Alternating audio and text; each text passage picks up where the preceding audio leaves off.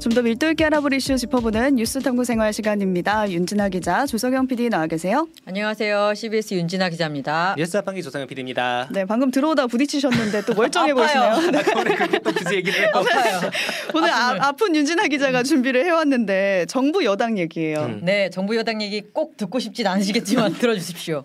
중요합니다. 총선급으로 정치적 의미가 높아졌던 강서구청장 선거 있잖아요. 네. 여당인 국민의힘 패배 이후에 윤석열 대통령이 반성 하는 모습을 보였다. 음. 아니다. 이런 평가가 엇갈렸었는데요. 오늘 윤석열 대통령 행보를 통해서 국정기조 전환은 너무 기대하지 않으시면 좋겠다라는 음. 결론을 먼저 전해드리고 그 맥락을 설명해드리도록 아, 하겠습니다. 두 가지이군요. 네.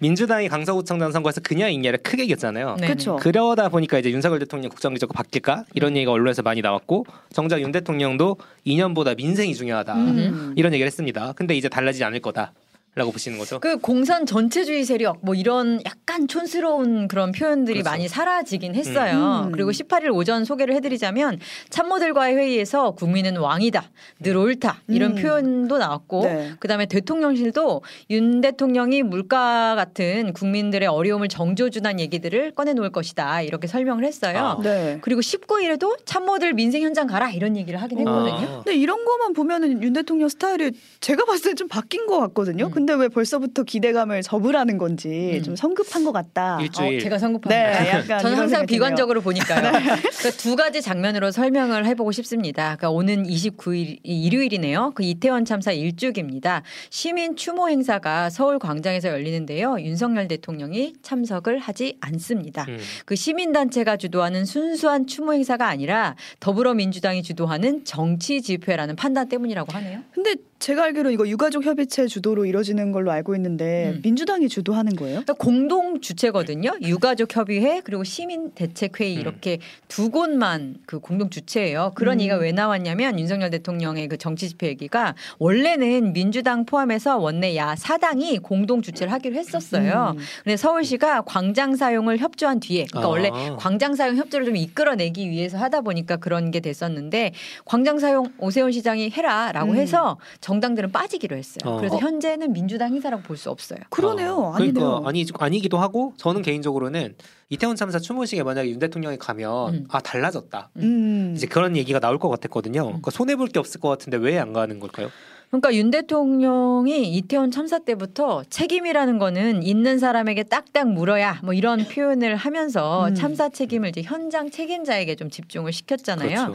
그래서 이상민 행안부 장관이나 여기는 뭐 탄핵까지 소- 탄핵 소추까지 됐었는데 음. 윤희근 경찰청장이나 뭐 정부 고위직 중에서 책임진 사람이 없는 상태였고요. 자기가 임명한 사람은 한 명도 책임지지 않았죠. 그렇습니다. 정무직은 특히 뭐 그렇죠. 약간 책임을 져야 된다 그런 얘기가 음. 있었지만 음. 결국 안 됐고요.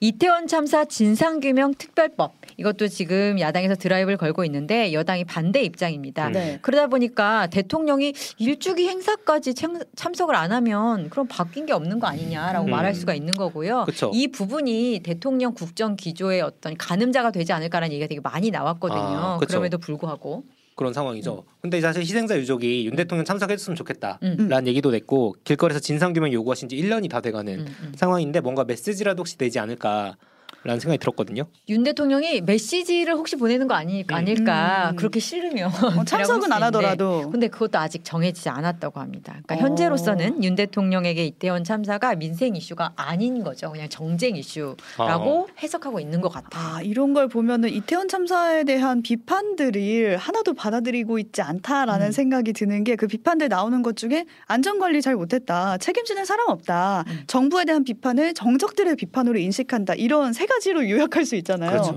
근데 지금 하나도 받아들여지고 있는 모습이 아니거든요. 네. 그럼 국정 기조는 앞으로 없을 거다 이렇게 봐야 되나? 변화하지 않는다. 어, 여기서 또 한 가지 희망을 가져보면은 이거 하나만으로 우리가 그렇게 판단할 수 있다. 그래서 또 다른 장면을 제가 또 소개를 하자면 아, 네. 지금 오늘- 메이님이 정확하게 해주셨습니다. 그러면서 박근혜는 만나고 그렇죠. 제가 그 얘기를 하려고 했어요. 네. 메이님 뉴스 너무 열심히 보시네. 그 윤 대통령이 오늘 박정희 전 대통령 서거 44주기 추도식에 참석을 했습니다. 이 행사는요 민족 중흥회 주관으로 1980년부터 매년 아. 개최가 됐는데 현직 대통령은 간 적이 없는 행사예요. 아, 한 번도 간 적이 없어요. 네, 그런데 윤 대통령이 중동 순방했잖아요. 네. 김포공항 도착하고 여독도 안 풀린 상태에서 저길 간 거예요. 그러니까. 오. 그리고 거기서 이제 윤 대통령이 박근혜 전 대통령을 만났습니다. 그러니까 윤석열 대통령이 이제 검사 출신이고 박근혜 대통령을 구속한 장본인 구속시킨 사람이에요. 그냥 검사가 아니라 사실 악연이고 바- 그렇죠. 박근혜 대통령 입장에서는 아니 이, 이 X가 막 이렇게 할 그렇죠. 정도의 어. 분인데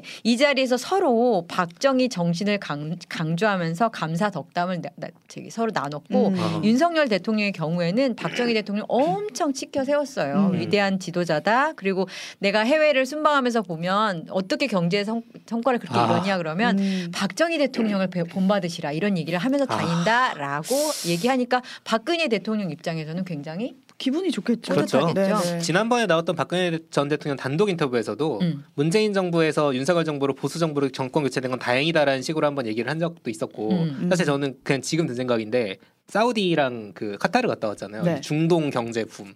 약간 옛날에 그 향수를 음.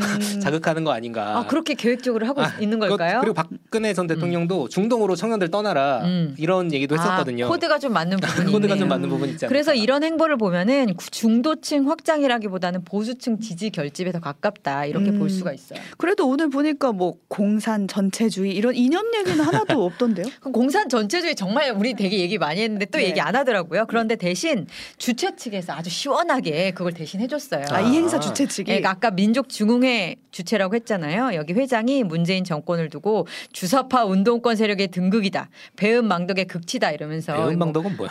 모르겠어 어디에 어, 그러니까 어떤 그- 은혜를 받았다는 거죠? 그건을 퍼부었는데 이런 성격의 추도식에 이제 윤석열 대통령이 여독도 풀지 않은 채 갔다. 그렇죠. 되게 음. 중요성을 가지고 갔다라는 게 정치적 의미를 볼 수 있는 거죠. 그렇죠. 이제 박근혜 전 대통령이 상징하는 보수들 끼리 친하게 지내자. 음. 이제 그런 느낌이죠. 그렇죠. 뭉칩시다. 그러니까 중도 쪽으로 확장 이거보다는 일단 집토끼 먼저 잡자. 음. 이런 걸 분명히 한 자리라고 볼 수 있고요.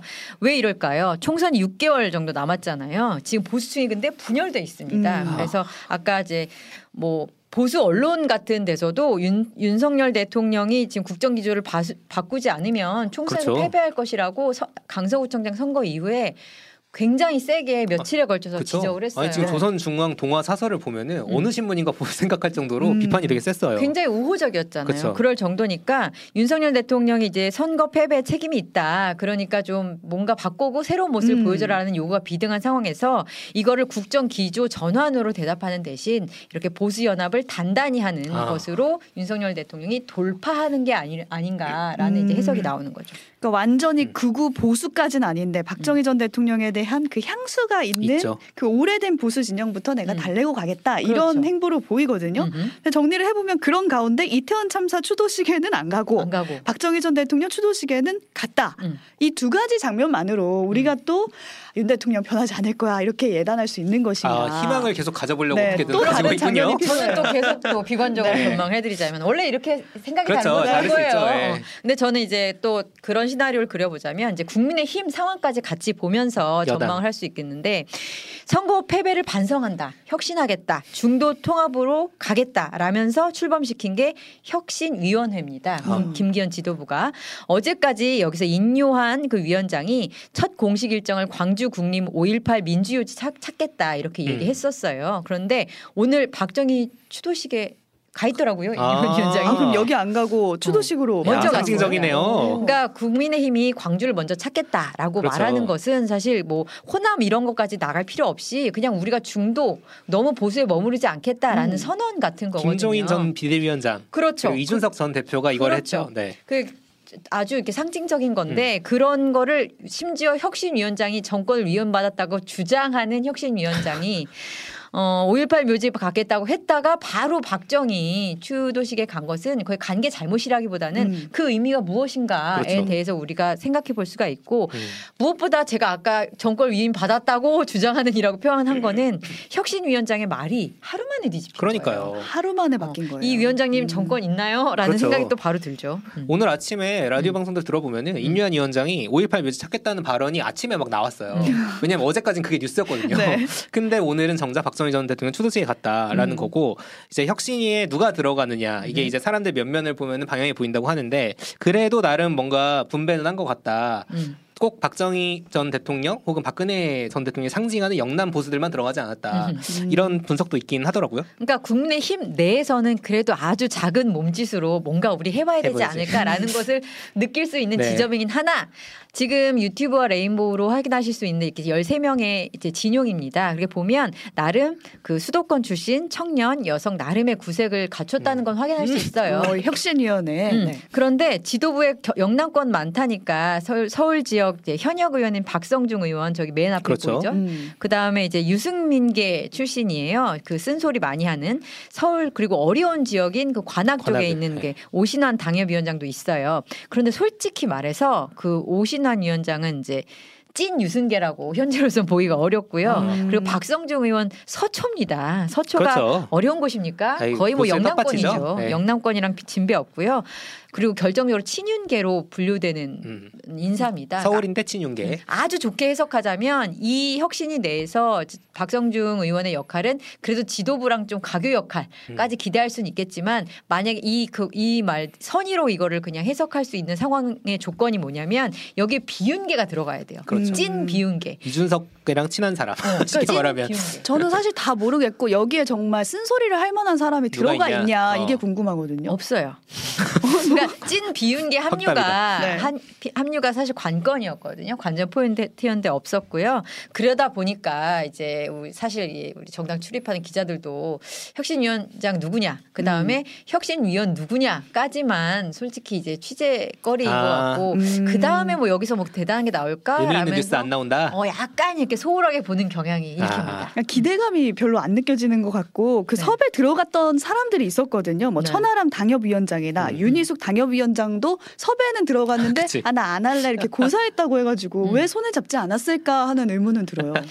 그러니까 실제로 그렇다고 하더라고요. 그러니까 음. 천하람 윤희숙 의원 얘기 있- 전 의원 얘기 있는데 거기 말고 또 유승민계 뭐 이준석이랑 친한 사람이라고 이렇게 사람들이 딱 알 수 있는 음. 어떤 상징적 음. 인물한테도 이제 인유한 위원장이 얘기를 했다. 얘기했대요. 근데 그런데 다 손을 안 거절됐대요. 잡았어요. 왜 아. 그랬을까요? 제가 아까 막 기자들이 태- 하는 태도랑 비슷한 거예요. 음. 내가 거기 들어가서 뭘 할 수 있는데 그렇지. 음. 응. 그러니까 혁신위의 혁신을 기대하지 않는 분위기가 이미 당 내에서 팽배한 건데요. 음. 이걸 아까 말씀하셨던 그 천하람 위원장의 그 멘트로 소개를 하자면 나는 왜 거절했냐면 허수아비 혁신위원이 될 것 같아서 할 생각 없어. 아, 이 얘기를 대놓고 또 방송 나와서 해요. 아 그러니까요. 그러니까 이, 런 식으로 또 자신의 또 정치적 지평을 갖는 거긴 한데 그렇죠.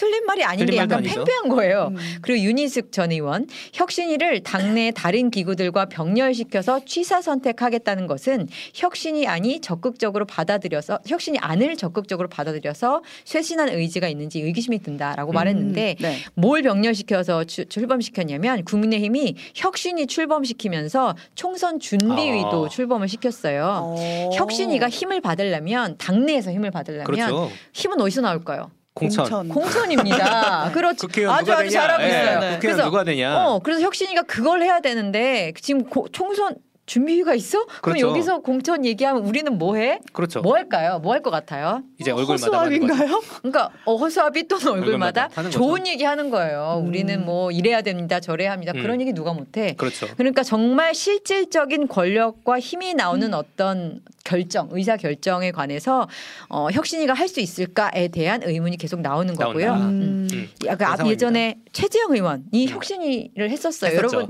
기억 기억은 나시나요? 기억 못할 것 같아요. 실제로 천하람 음. 위원장은 최재형 의원 혁신위 할때 혁신위원이었어요. 맞아요. 근데 그때도 우리 솔직히 말해서 제가 나, 그때 기억이. 정당 출입이었지 반장이었지만 음. 어, 관심을 크게 두지 없죠. 않았습니다. 그때도 뭐 공자님 어. 말씀 나왔나요? 어, 실행력이 없는 공자님 음, 말씀. 그렇죠. 꽃이 예쁘다, 하늘이 아, 밝다, 막 이런 얘기만. 했어요. 그리고 국민의힘만 그 해당한 게 아니라 지난번에 민주당 혁신이 누가 기억해요? 음, 맞아요. 맞아요. 혁신이가라는 게 있었답니다.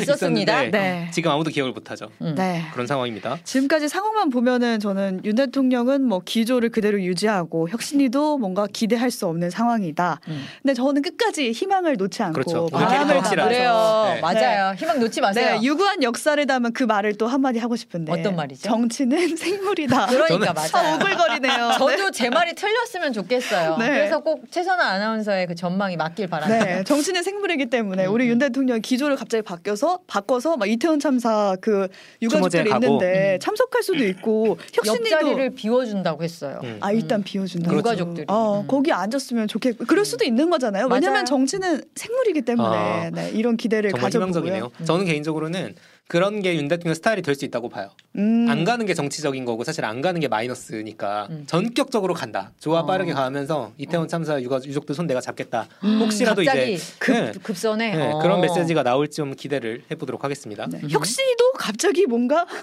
정말 혁신적인 걸 뭔가 내 가지고 음. 당내에서 받아들여지고 김기현 잘라 막 이런 거?